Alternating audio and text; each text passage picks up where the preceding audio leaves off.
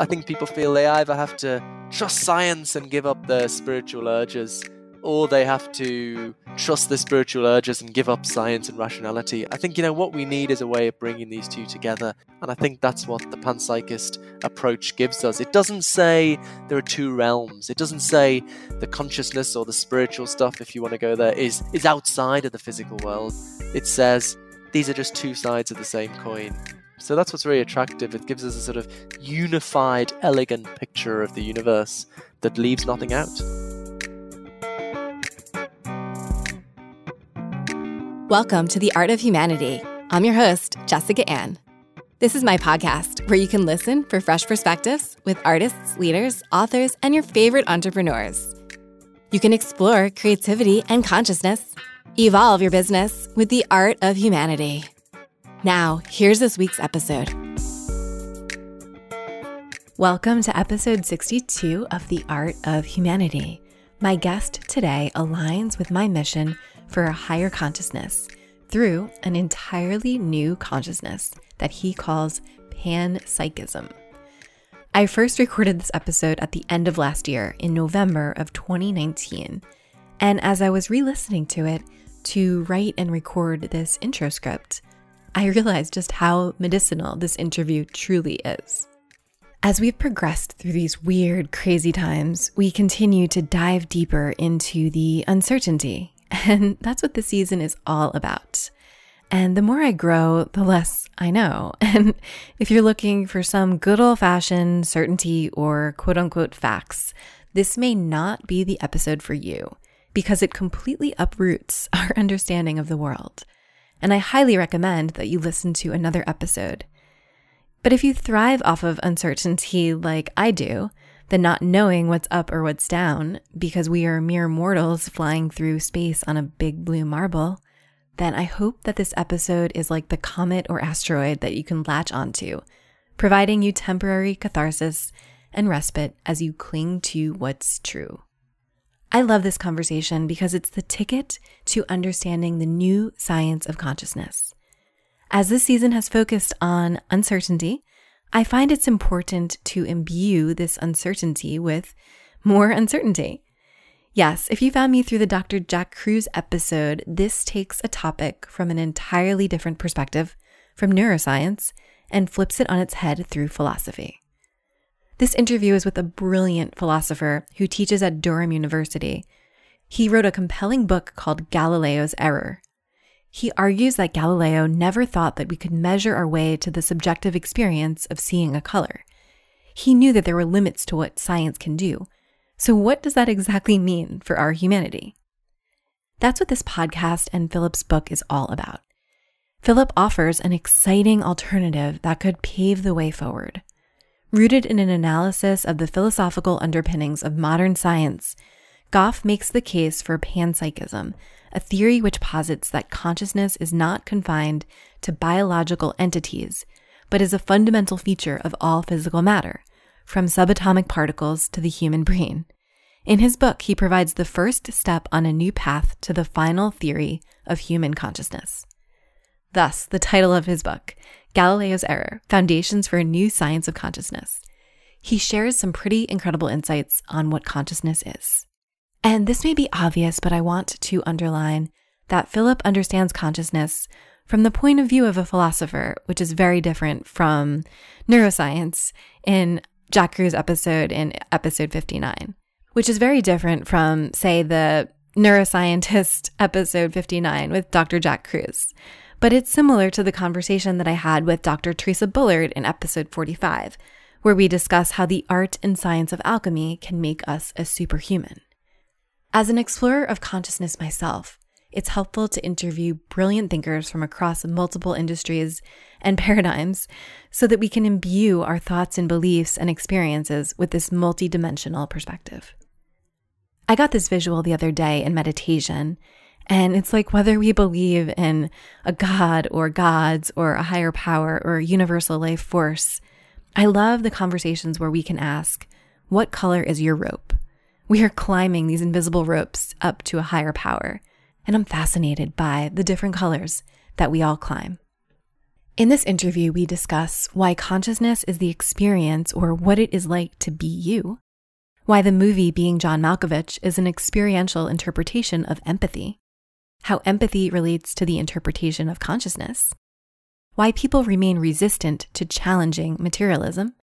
We also discuss why we need to rethink what science is all about, the meaning of panpsychism, how time travel helps us to reimagine the mind and the world around us. If you love this podcast, please give it a review in the Apple Store or share it with two of your friends. Now, let's go to the show. Welcome to The Art of Humanity, where we explore creativity and consciousness with artists, leaders, authors, and entrepreneurs. Today, I'm so excited to talk with Philip Goff. Philip is a philosopher who argues that the traditional approaches of materialism and dualism face insuperable difficulties. Materialism is the view that consciousness can be explained in terms of physical processes in the brain, whereas dualism is the view that consciousness is separate from the body and brain. On the basis of this, Philip defends a form of panpsychism, the view that consciousness is a fundamental and ubiquitous feature of the physical world. It sounds a bit crazy, but Philip offers a compelling argument that avoids the difficulties faced by its rivals. Philip, thank you so much for joining me on the show. Thanks a lot. Thanks for having me on. It's great to chat to you. Philip, you dive in deep, and possibly you've even dedicated most of your professional life to an existential concern, which you document in depth in your book Galileo's Error Foundations for a New Science of Consciousness. And it's truly revelatory. Throughout this season, I've been interviewing experts in the field of consciousness, and your findings are probably one of the most compelling because it isn't just navel gazing. At least that's what I'm telling my navel.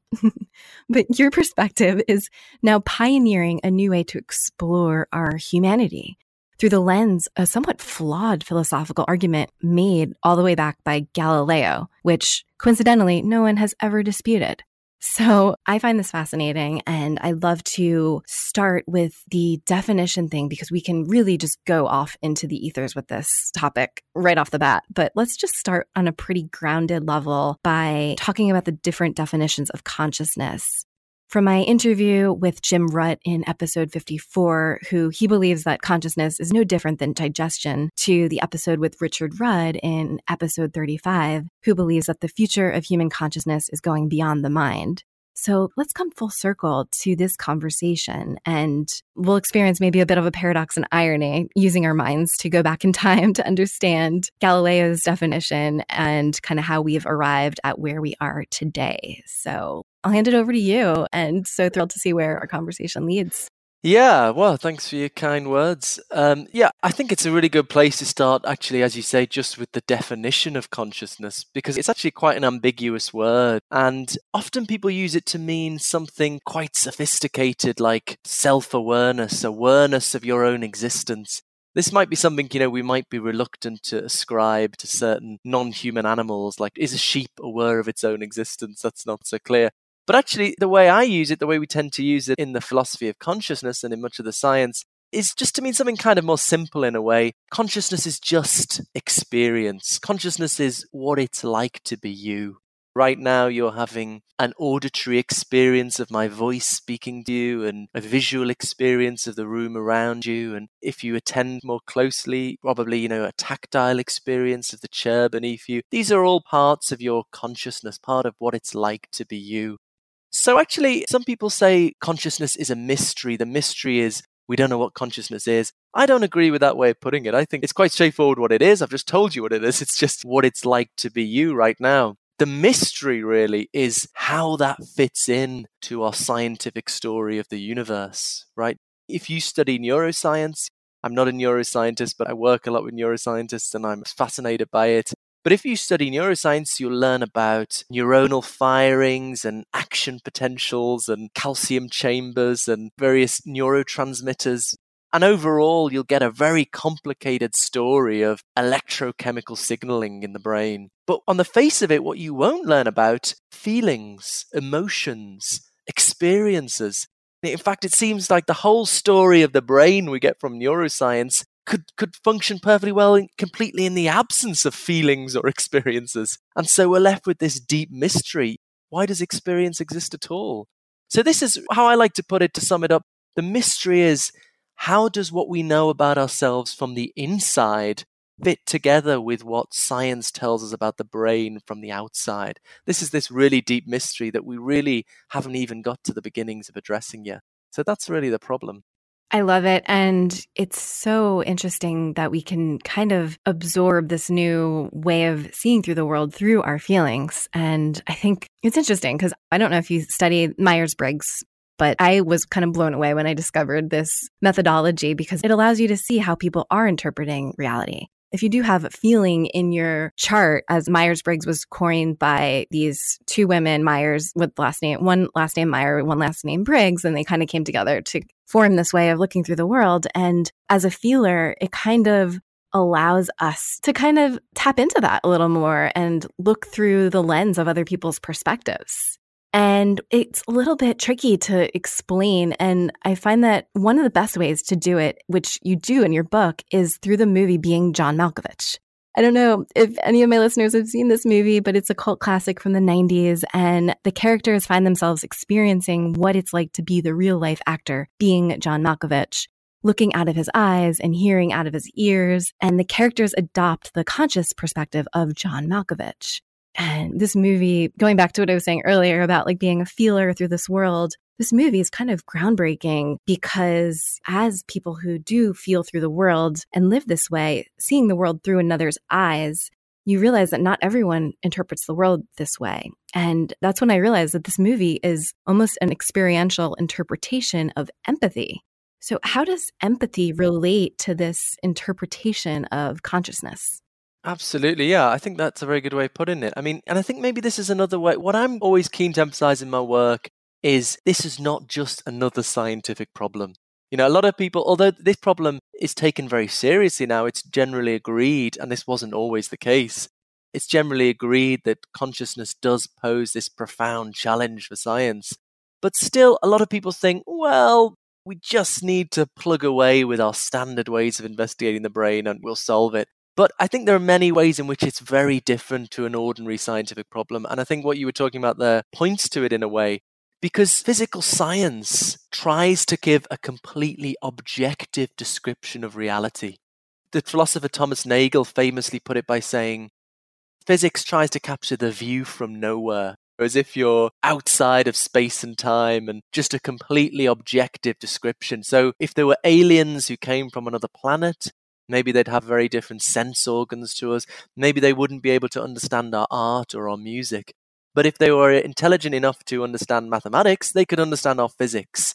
Whatever your life experience, you can understand physics. It's utterly objective. Whereas consciousness, in contrast, I think this connects to what you were just saying, consciousness is subjective.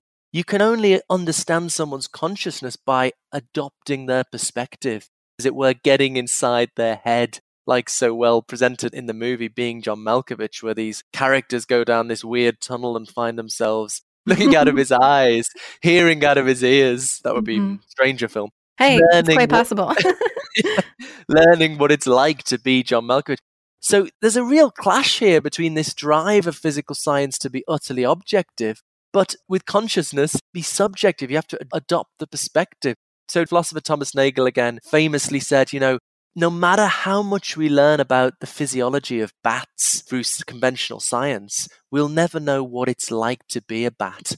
Echolocate their way around the world, they squeal and the, the sound bounces off the walls and manage to navigate the world in this way. This is such an alien way of getting around the world. Or even a dog, you know, smelling its way around the world. We don't know what it's like to adopt that perspective. And so Nagel said, you know, no matter how much we learn about the physiology of bats in objective scientific terms, there'll always be some information missed out, namely what it's like to be the bat.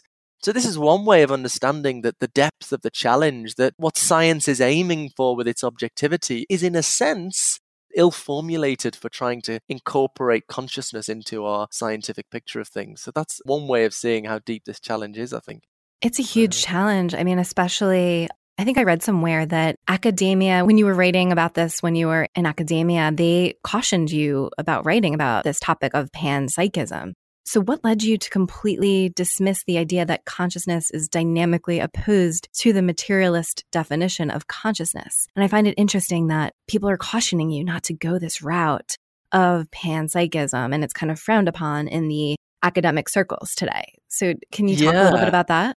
Well, actually, things have changed so much. Yeah, as you say, when I was finished my PhD and I was looking for jobs in 2006, 2007, and well meaning professors said to me, maybe don't talk about the panpsychism for a bit. You know, you might struggle to get a job. But actually, so much has changed in the last 10 or 15 years, and um, it's now become a well respected minority still view, but it's gone from being something that was laughed at insofar as it was thought about at all to being a view that's taken very seriously. And, you know, I have graduate students from all over the world coming to work with me on this. And it's really exciting how much has changed so quickly. If you just have a slightly broader perspective, for much of the 20th century, consciousness was just a taboo topic. It wasn't seen as appropriate subject matter for real science. And I've mm-hmm. heard people who, you know, struggle to get jobs because they wanted to work on consciousness, just not even panpsychism. Just so I think from mm-hmm. the 1990s, things have changed and it's now being taken much more seriously, and things are changing so quickly. What I try to press actually, and I guess this connects to the Galileo stuff, I think the reason people are still resistant to challenges to materialism is because they think, well, look how successful physical science has been. It's explained so much of our universe, it's produced wonderful technology. Of course, this is going to, should give us confidence that it's going to explain consciousness. But try to present work is, I think this relies on a sort of misunderstanding of the history of science. Yes, physical science has been so successful, but it's been so successful precisely because it was designed to exclude consciousness. So, a key moment in the scientific revolution is Galileo's declaration that mathematics is to be the language of the new science. The new science is to have a purely quantitative vocabulary. But Galileo understood quite well that you can't capture consciousness in these terms because consciousness is an essentially qualitative, quality involving phenomenon if you just think about the redness of a red experience or the smell of coffee or the taste of mint, you can't capture these kind of qualities in the, in the purely quantitative vocabulary of physical science. Galileo was very clear on this. So he said, right, what we need to do, if we want a mathematical science, we need to take consciousness outside of the domain of science. So Galileo said, right, that's in the soul. That's nothing to do with science. Let's just focus on what we can capture in mathematics. Once we've taken consciousness out, we can just do everything else with math. So that was the start of mathematical physics. And that's gone incredibly well. What we've forgotten is that it was never intended as a complete account of reality. The whole project was premised on putting consciousness outside of science. This is important because people think, oh, it's gone so well. Of course, it's going to explain consciousness. Actually, the irony is it's gone so well because it was designed to exclude consciousness. You know, if Galileo time traveled to the present day and heard about this problem of explaining consciousness in the terms of physical science, he'd say, Of course you can't do that. I designed physical science to deal with quantities, not qualities. I designed it for a very limited task. It's done well at that limited task, but that task was never about explaining consciousness. So I think really, if we now want a science of consciousness, we've got to really rethink what science is all about that's what I'm trying to make sense of as a philosopher. Sorry, that was a bit long-winded, wasn't it? I got a bit carried away. No, I love it. It's I love it. It's super fascinating and you're right. I mean, as you share in your book, science and philosophy rarely prove anything with 100% certainty. We can't prove with any certainty that we're not in the matrix being fed a virtual reality by evil computers. We can't prove that the world didn't spontaneously come into existence five minutes ago, as Bertrand Russell pointed out, as you write on uh, page 84 of your book.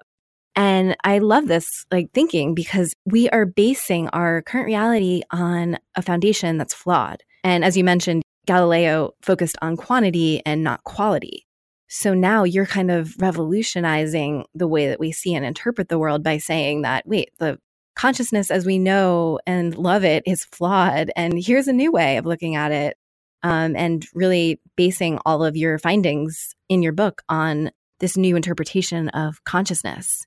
So, why is this so important to? I mean, besides the obvious that like our whole reality is structured a certain way, and then we're kind of flipping it upside down, how can like everyday people who may be listening to this contemplate on this or use it in their everyday existence. Yeah, absolutely. So, yeah, I mean, I sort of think we're currently going through a phase of history where we're so blown away by the success of physical science and the wonderful technologies produced that we feel inclined to think that's everything. We finally found something that works. And that leads to a nice sense of certainty. You know, people talk about religion being a crutch, but in a way, I think a certain kind of view of science can be a crutch, you know, that you feel, oh, I know where the answers lie. We haven't got them all yet, but we know how to find them. And I think part of what we've forgotten is that there, there is a philosophy behind science. It was designed by Galileo. He wasn't just a great scientist, he was also a great philosopher. And he designed a philosophical worldview in which science was going to take place. Um, that worldview essentially put consciousness outside of the physical world, right? And if we now want to bring consciousness back into the physical world, I think we really need to rethink the worldview that science has been operating for the past 300 or 400 years. So maybe I could start with just how the panpsychist picture does reimagine things and then come back to your question of what does it mean for or anyone just thinking about this in general. Perfect. That, yeah. Yeah, let's do it. Mm-hmm. Yeah. So the starting point of the panpsychist is that physical science doesn't really tell us what matter is. And that's a kind of that seems like a really bizarre claim at first. You know, you read a physics textbook, you seem to learn all these incredible things about the nature of space and time and matter. Philosophers of science have realized is that for all its richness, physics is actually confined to telling us about the behavior of matter about what it does, right? So, you know, physics tells us, for example, that matter has mass and charge. Part of the reason there's been a revival of interest in this view is is the rediscovery of certain important work from the 1920s by the philosopher Bertrand Russell and the scientist Arthur Eddington, who was incidentally um, the first scientist to confirm Einstein's general theory of relativity after the First World War. So I'm inclined to think these guys did in the 1920s for the science of consciousness what Darwin did in the 19th century for the science of life. And it's a tragedy of history that it's it was so forgotten about for so long. But it's actually very recently been rediscovered in academic philosophy and is causing a lot of excitement and interest. And and part of what I was trying to do with this popular book is to try and get that out to a broader audience because, you know, things are so specialized these days. There can be an idea that's causing lots of excitement in a certain area of philosophy, but nobody outside of philosophy knows about it. So this is what I was trying to do with the book. And that's why I'm bringing you so, on because this stuff is important. But a lot of the times philosophers just sit around and talk to each other. So I love, yeah, that's why exactly. I love bringing you out into the world like this. So thank you. exactly. Yeah. It annoys me so much that philosophers just talk to themselves. And, you know, there's so much of a need to connect to the general public, but also to connect to scientists. You know, this is an interdisciplinary task. So, if we're going to fill in the details of this, we're, we're really going to have to do it as a scientific community. It's going to have to be a labor of an interdisciplinary labor. So, the starting point of Russell and Eddington is that physics doesn't really tell us what matter is. And that seems like a kind of bizarre claim at first. You read a physics textbook, you seem to learn all these incredible things about the nature of space and time and matter. But actually, what Russell and Eddington realized is that for all its richness, physics is confined to telling us about the behavior of matter, what it does. So, you know, physics tells us, for example, that matter has mass, charge, and these properties are completely defined in terms of behavior. You know, mass is about gravitational attraction and resistance to acceleration. Charge is about attraction and repulsion. This is all about what stuff does. Physics tells us absolutely nothing about what philosophers like to call the intrinsic nature of matter, what matter is, right? So it tells us what it does, it doesn't tell us what it is. And so actually, there's this huge hole in our scientific story of the universe. The proposal of the panpsychist is to put consciousness in that hole. So the idea is there's just matter, particles, fields, nothing kind of supernatural, but matter can be described from two perspectives. Physical science describes it, as it were, from the outside in terms of its behavior, gives us rich information about what it does. But consciousness from the inside, consciousness in its intrinsic nature, is constituted of forms of consciousness. This is the beautiful, simple way of bringing together what we know about ourselves from the inside in terms of our awareness of our feelings and experiences, and what science tells us about matter from the outside, bringing it together in a single unified picture of the world. That's really the vision that's driving all of this. It's a new way of thinking about the universe we live in. And I love that panpsychism is being taken a lot more seriously over the years in both philosophy and science. As you mentioned, it's just so important to reflect back on physics. And you quoted someone earlier who says physics tries to capture the view from nowhere. And it's like, wait, yeah. I, am curious as you're talking, I'm trying to make sense. I love the etymology of words and panpsychism. I don't necessarily, I would like to understand a little better about what pan, like the etymology of the word. For me, I think of Peter Pan and I think of like, like flying and just like using your imagination. And like he just was such a, child, had so much childlike wonder and awe for the world. And it's almost like bringing that intuitive knowing of, the mystery of the universe into something lot like logic and science yeah, that's a very nice way of saying it. So yeah, I mean, I mean, just uh, from the etymology, pan means everything, and psyche means mind. So literally, it means everything has mind. Mind is everywhere, but it, it actually doesn't literally. Mean, I mean, or at least in its contemporary form, contemporary panpsychists don't literally think that everything is conscious the basic commitment is that the fundamental building blocks of reality, perhaps fundamental particles like electrons and quarks, have unimaginably simple forms of experience, and that the very complex experience of the human or animal brain is somehow formed from the very simple consciousness of its most basic parts. Um, so it doesn't mean that every random collection of things is conscious. It doesn't mean that my socks are conscious or a, a rock is conscious, but it does mean that my socks, made out of very little things, themselves conscious. Um, mm. You know, so I, I suppose it's important also to emphasize another common misunderstanding. We're not saying that electrons, you know, have thoughts like human beings do. You know, it's not like they're sitting there having existential angst. Remember, by consciousness, we're just meaning experience. Mm-hmm. And humans have very rich and complex experience, horses less so, mice less so again. As you keep on getting to simpler and simpler forms of life, you get simpler and simpler forms of experience. Now, it could be that at some point the lights switch off and consciousness disappears, but according to panpsychism, that continuum of consciousness fading whilst never quite disappearing continues on into inorganic matter with the simplest constituents of the world perhaps fundamental particles having unimaginably simple forms of experience. So, so, so experience is there, pervades the universe. Experience is there from the start, and what we have is natural selection over millions of years has molded these simple forms of consciousness into the incredibly rich and complex forms that human beings enjoy in every second of waking life. Every time I hit publish on a new episode of my podcast, I'm filled with such immense gratitude for the ability to co create at this time in history. Those on this shared path of co creation are ushering in a new consciousness on this planet. It's a new state of being with a capital B versus the old paradigm of doing. Many of us humans need a manual on how to simply exist. Podcasting is one way to broadcast our light. It's a way to activate our human potential and bring in business. My team and I have created results for our clients like a six figure deal with Spotify within one year of launch, getting ranked as an Apple New and Notable, deals with iHeartRadio and Himalaya. Stitcher has even promoted our podcasts to climb the charts. We're creating success for podcast hosts from all over the world while working smarter, not harder. If you're looking to take the mystery out of podcasting and want to start or scale your podcast into a globally recognized media empire, go to go.artofhumanity.io slash masterclass to learn more about my profitable podcast masterclass. Again, that's go.artofhumanity.io slash masterclass.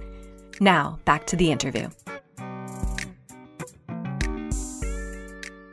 I want to get back to something you mentioned earlier about time travel in your book, you mentioned that you explain it really practically in your book, and you explain that time travel is possible. We just can't go back in time to change anything.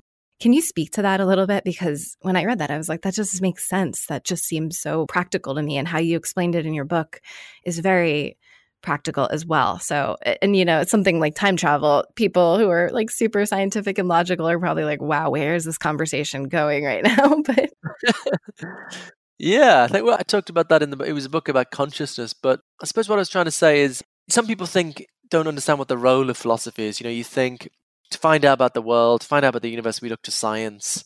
But what I want to try to show is there is a real role for philosophy in finding out about the universe because sometimes we have an oversimplistic view of science, like it's just doing the experiments and getting the data. But sometimes great evolution in science involves reimagining the world, reimagining the universe around us. And I think this is the skill that philosophers are particularly good at. So my hunch is, you know, making progress on consciousness isn't going to be just about doing more neuroscience, important as that is. It's going to be about reimagining how we understand the mind and the brain and how we understand the connection between them. But the other thing philosophers are really good at is mm. is hmm. working out when things don't make sense. you know, there are some things obviously mm-hmm. don't make sense, like square circles or married yeah. bachelors. It's just a contradiction that anyone could see. Some things don't make sense in a more subtle way. So I think what there is a broad consensus among philosophers about. You know, you think philosophers never agree with each other, but actually there's certain areas where there's quite a bit of consensus. It's not too dissimilar to economics. There's a lot of disagreement in economics, but there's a lot of there are portions of agreement as well. So what there is a broad consensus on with respect to time travel is that the idea of changing the past doesn't make sense. When you really think it through, it seems to make sense at first. You know, we can watch these movies like Back to the Future where the characters seem to Marty McFly stops his parents meeting and then he starts to disappear, he starts to fade out of existence. But actually, when you really think it through, it doesn't make sense. There are a couple of different views of time. One view of time is just that mm-hmm. the only thing that exists is the present moment. The past is dead and gone, the future is yet to be. The only thing that exists is the present moment. Now, if you have that view of time, Mm-hmm. Time travel is impossible because the past doesn't exist. You can't go somewhere that doesn't exist. You can't go to the planet Vulcan because. But can you go to the planet Vulcan Spartan? Just kidding. That's a callback to another episode I listened with uh, Jim Rutt. All right. It's a like a game B type of world that we're creating in the future. So maybe we have to create it in order to go to it. so. All right. Oh yeah. Are you giving me some good references here that I should follow through? Yeah. So if you want to believe in time travel, you need to have the view that all mm-hmm. times. This is sometimes called eternalism. Presentism is the view that only the present exists. Eternalism is the view that all moments of time exist equally. So 1000 BC, 2000 years ago, or the far future with Martian colonies, human colonies on Mars, all moments in time exist equally. And if you think there's something special about your time, 2020, you're just kind of time racist. You're just, that's just your time, you know? There's nothing special about your time. So this is kind of a crazy view, but it's taken very seriously because a lot of people think Einstein's mm-hmm. theory of special relativity presses in that direction. Mm-hmm. Okay, so you've got to have that view of time if you have that view of time, you could travel in time, you could travel to the past, but you couldn't change the past because the idea is you've got all the all the events in time laid out there. Imagine God looking down at all the events in time. So God looks at ancient Egypt. Mm. Either there are pyramids there yeah. or there aren't. Right? So if we have a time travel story where someone goes back and stops the pyramids being built, maybe they kill all the people, then God looks down at time and what does he see? You know, he's looking down at all all of time. Either there are pyramids in ancient Egypt or there aren't. We want to have this idea that sort of in the first history, the first run of history, there were pyramids, and in the second run of history, there weren't. But when you're thinking about all of time, that just doesn't make sense. So I think when you really think it through, the idea of changing the past doesn't make sense. It doesn't mean you can't travel to the past. There are some really good sci fi time travel films like the first Terminator movie or a, a really good Spanish film mm-hmm. that everyone should check out called Time Crimes, where characters travel mm-hmm. to the past, but nothing changes. There's no idea of changing the past. As long as you don't change anything, then it's perfectly consistent. It's when we have these time travel stories like Back to the Future where you change totally. the past. Yeah. That just doesn't make any sense. So, of course, once we have this idea, though, that we're just a final thing that we can't change the past, you might think this leads to all sorts of problems with free will the time traveler goes to the past and it's fixed. How can they do anything? Does this limit their free will? So there are all sorts of paradoxes and it's horribly complicated. But at least there's consensus on that worry about that view that when you really think it through, doesn't really make sense to change the past. And I think we need some more of those skills when we're thinking about consciousness. What views, maybe there are some views that when you really think about it, it just doesn't really make sense. Totally. I mean, you bring up a good point because we can't deny the fact that pyramids exist. We know that they exist. They were just created during a time a long time ago. And we can speculate on how they got built and transformed, but we can't deny that they're there, correct? Yeah, absolutely. I suppose, yeah. I mean, that's what science is trying to capture ultimately this picture of the truth. The truth is out there, and we're, we're trying to find out what it is. But but part of truth is what people feel and what people experience. That's kind of subjective because it's to do with you, but it's part of objective reality. It's a fact of the matter whether someone's in pain or not. So I guess what we're trying to do in the science of consciousness is to try and how does consciousness fit into that objective story of reality that science is trying to uncover. And it is a challenge how to. You know, I suppose there are broadly three approaches to consciousness. Some people think it's so magical and mysterious, we'll never fit it into science. The polar opposite view is, well, there's some problems, just carry on with our standard ways of investigating the brain, we'll sort it out. I think my approach is a kind of middle way. I think we can have confidence that we can bring consciousness into the domain of science, but we need to rethink what science is. The science that Galileo bequeathed to us was not designed for this purpose. So, if we want to bring consciousness into science, we need to move to a more expansive conception of the scientific method, one that incorporates both the objective, quantitative features of reality, mathematical features of reality that science has been doing so well with for the past 400 years, but also the subjective, qualitative reality of consciousness that each of us knows in our own case.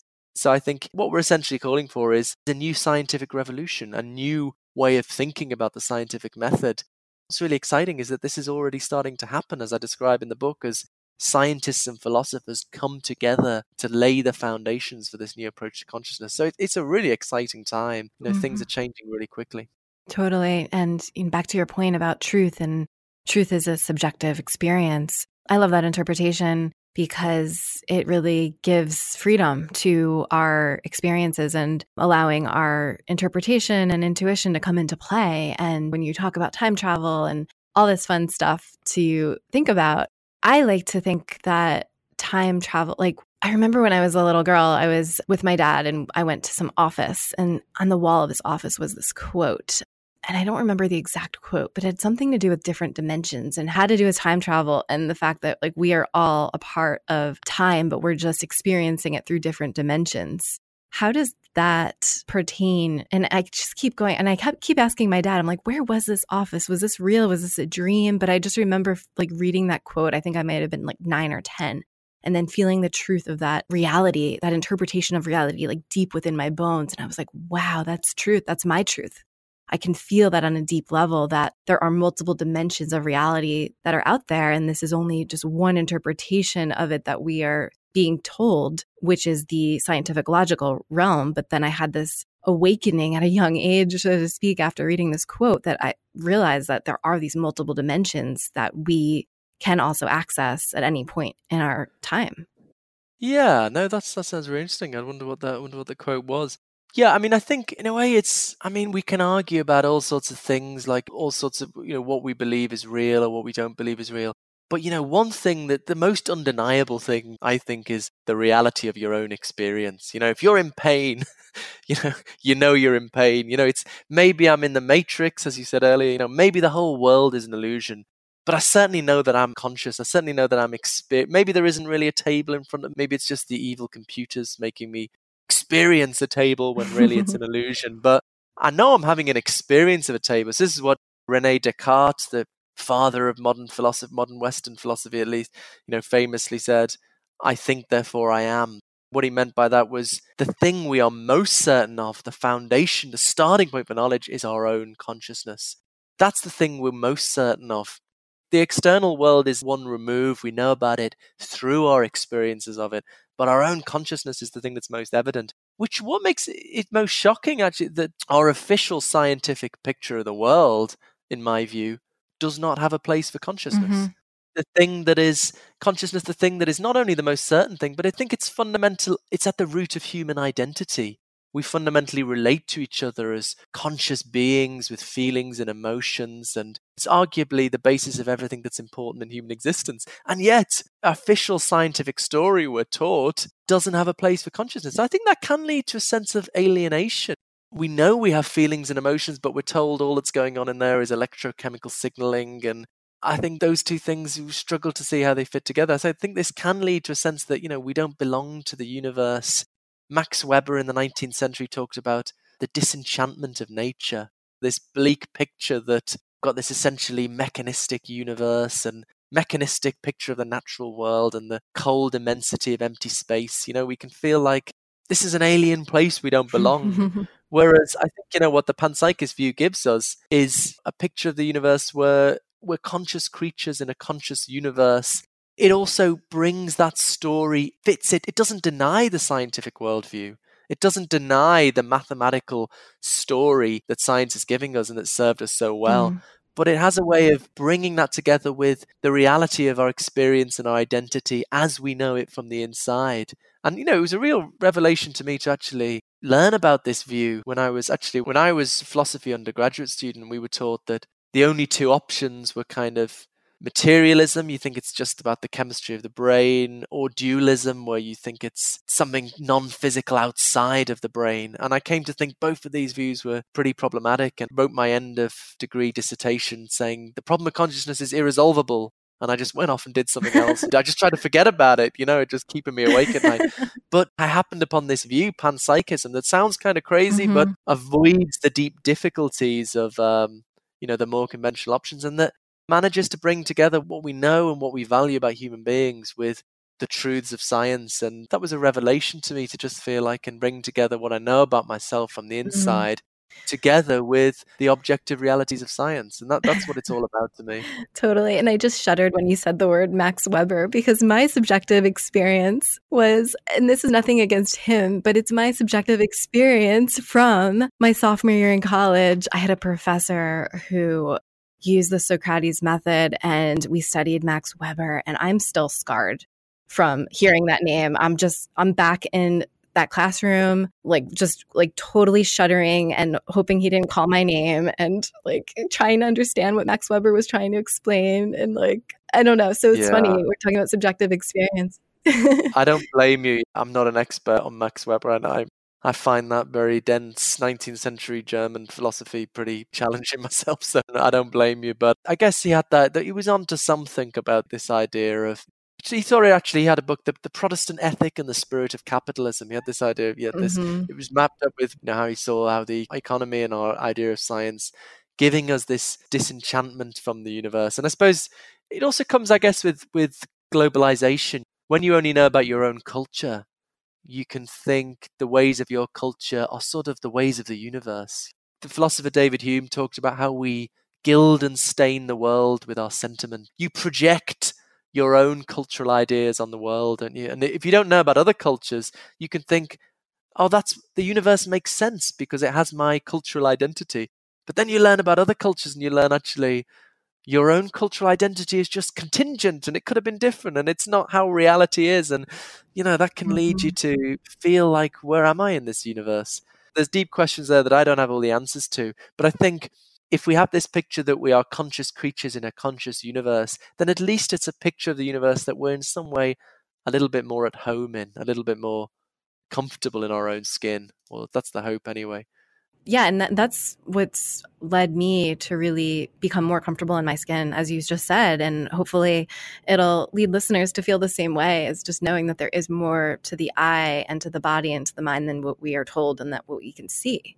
And it is these mystical experiences. And I think a lot of what's going through the fabric of our culture right now is the interpretation of our mystical experiences. And whether we do that through psychedelics, whether we do that through reading cool books like yours or whether we do that through you know dreaming or meditating we are all trying to explore the mind and the psyches of how we think and how we're wired and you know we are becoming more aware and awake to these mystical experiences and i know towards the end of your book you explain how we can interpret the implications for our human existence through the lens of these very different and nuanced and subjective mystical experiences that some of us may be having.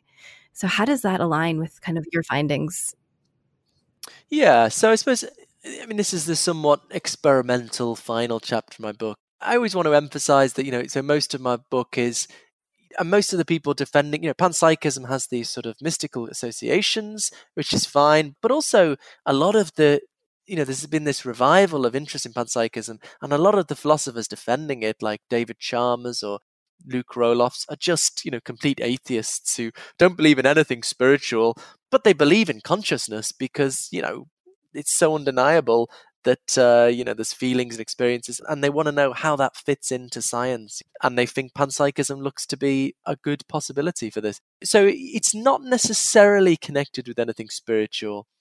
Nonetheless if for independent reasons you do you know have certain spiritual views then i think panpsychism is a picture of the world that can fit well with those. So you know so for example i've never had a mystical experience myself but you know, in all cultures, in all times, many times throughout history, people have mystical experiences. You know, whatever you think about it's the truth of it, it's a well documented psychological state. You know, I think still very good the, the classic psychological study by William James mm-hmm. in the, uh, the varieties of religious experience. Mm-hmm. You know, and in these experiences, people claim that there is this sort of unconditioned universal consciousness underlying all things and underlying the mind of the meditator and indeed the mind of every person and underlying all of reality. Now, if you're a materialist, you've got to think that's a delusion, right? You've got to think this must be this must be something funny going on. And I guess that's the, the approach a lot of people take. That's a crazy person. Yeah. yeah. Because you think this doesn't fit with, you know, this is telling me that the fundamental story of reality is this weird this universal consciousness but i look to physics and it's telling me there's particles and fields you know they don't fit together. Mm-hmm. if you're a panpsychist though there's a way of fitting these together because for the panpsychist you know physics is great but it's not telling us what matter is. It's telling us what it does. It's not telling us what a field is it's telling us what it does. Mm-hmm. It doesn't say what an electron is, it says what how it behaves. Yeah. It's silent on the intrinsic nature of matter. So if you do believe in mystical experiences, then you can say what is discovered by the meditator when they silence their mind is a universal aspect of the intrinsic nature of matter. And I, I cash out a sort of a way of thinking about this in terms of a certain interpretation of physics. But one of our most successful contemporary theory, quantum field theory, the idea is that the universe is filled with fields, universe wide fields, and particles are sort of excitations in those fields. So, you know, if you do trust mystical experiences and you're panpsychist, you can think that actually this reality of universal consciousness that the meditator discovers is actually the intrinsic nature of those fields that fill the universe. So it's a way of bringing it together, removing any sense of a clash between a belief in the truth of mystical experiences and a belief in the scientific picture. They're just saying different things. The scientific picture describes fields from the outside, the mystical experience tells you their nature from the inside. Now, of course, you know, I've never had a mystical experience. I meditate every day, actually. 20 minutes every morning. Mm-hmm. I've not as yet had a mystical experience. So I, so I remain somewhat agnostic, you know, mm-hmm. on on whether they are actual uh, these experiences. But I think panpsychism it doesn't give you reason to believe in them, but it removes the reason to doubt them, mm-hmm. and that's quite significant. That's really cool. So, do you think that your work would change if you did have a mystical experience? Wow, that's a really good question. Maybe I should go and take some ayahuasca or something. It's hard to do when you got young kids to take a, a few days away to anything. Yeah, well, I do think there is perhaps, you know, I suppose people do think there's there's something um, suspicious about trusting mystical experiences, but it, you know, in a way, all of our knowledge is built on trusting experience. You know, as we've said a few times already, I don't know for sure I'm in whether I'm in the matrix. I trust my experiences. You know, I have an experience that suggests there's a table in front of me, and I trust that experience. I can't prove it, but I all knowledge is built on trusting experiences. And so actually William James, most of the chapter on mystical experiences is a description of them, but towards the end he considers whether it would be rational to trust them.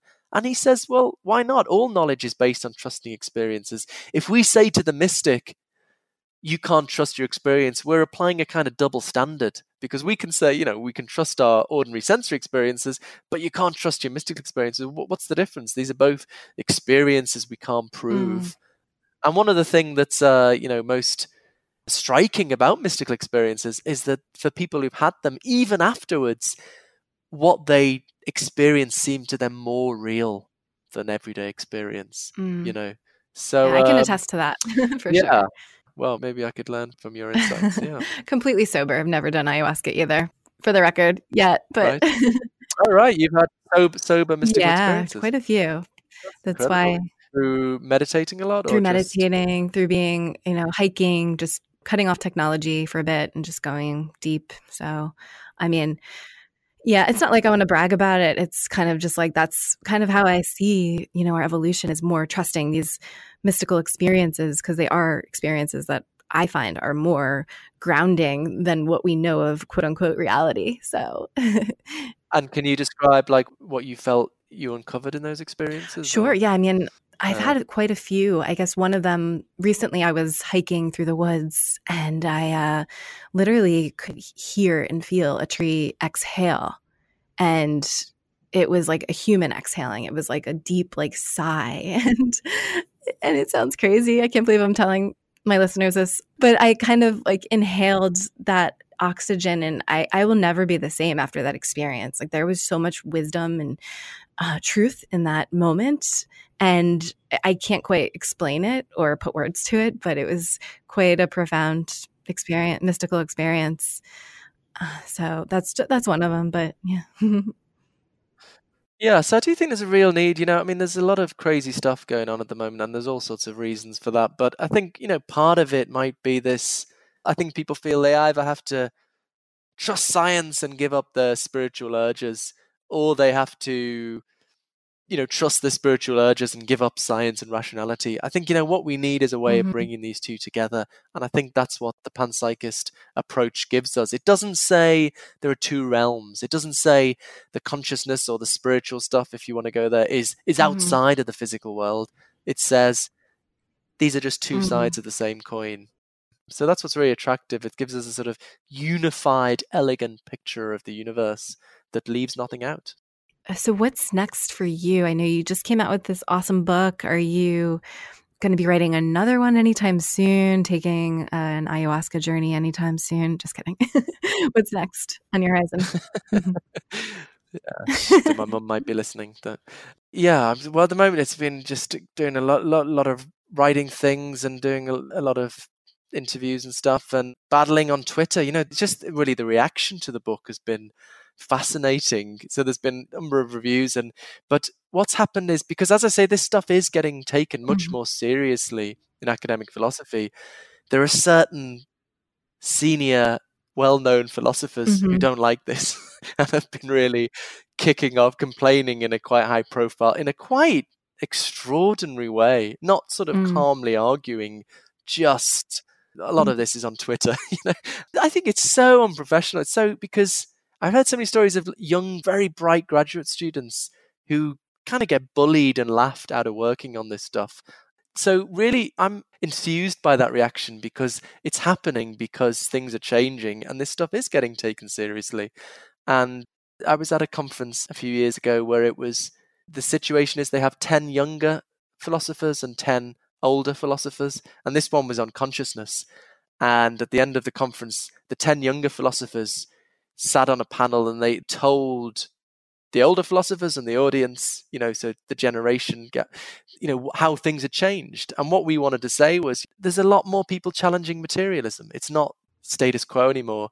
Mm-hmm. And people mm-hmm. didn't like it. You know, there's there's a strong reaction. So part of what I, you know, is calmly responding to all that and um, trying to challenge the the silly objections that I'm saying electrons have existential existential angst or something and you know mm-hmm. so that's a large part of it So I guess apart from that, I'm going to come back to some academic work for a little bit. So one, one thing I've been working on is quantum mechanics, the foundations of quantum. There's going to be a volume with Oxford University Press coming out on um, quantum mechanics and consciousness.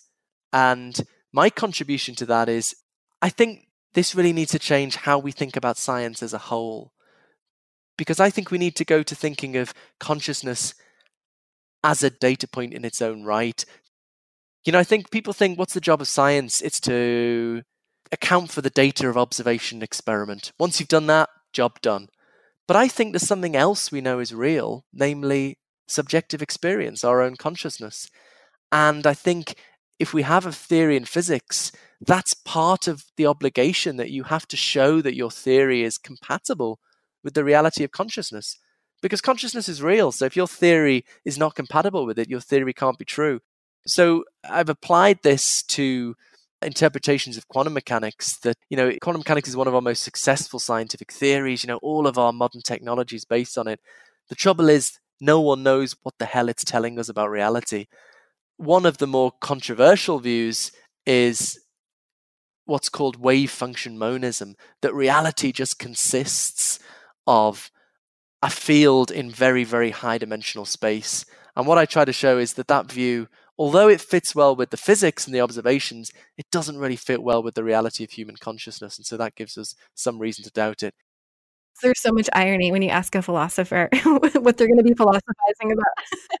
okay, I'll just I'll just say this briefly. So yeah, so so one of the in my very experimental final chapter, I talk about the implications for lived human experience, and one view I tentatively explore is the idea that particles might have a kind of free will.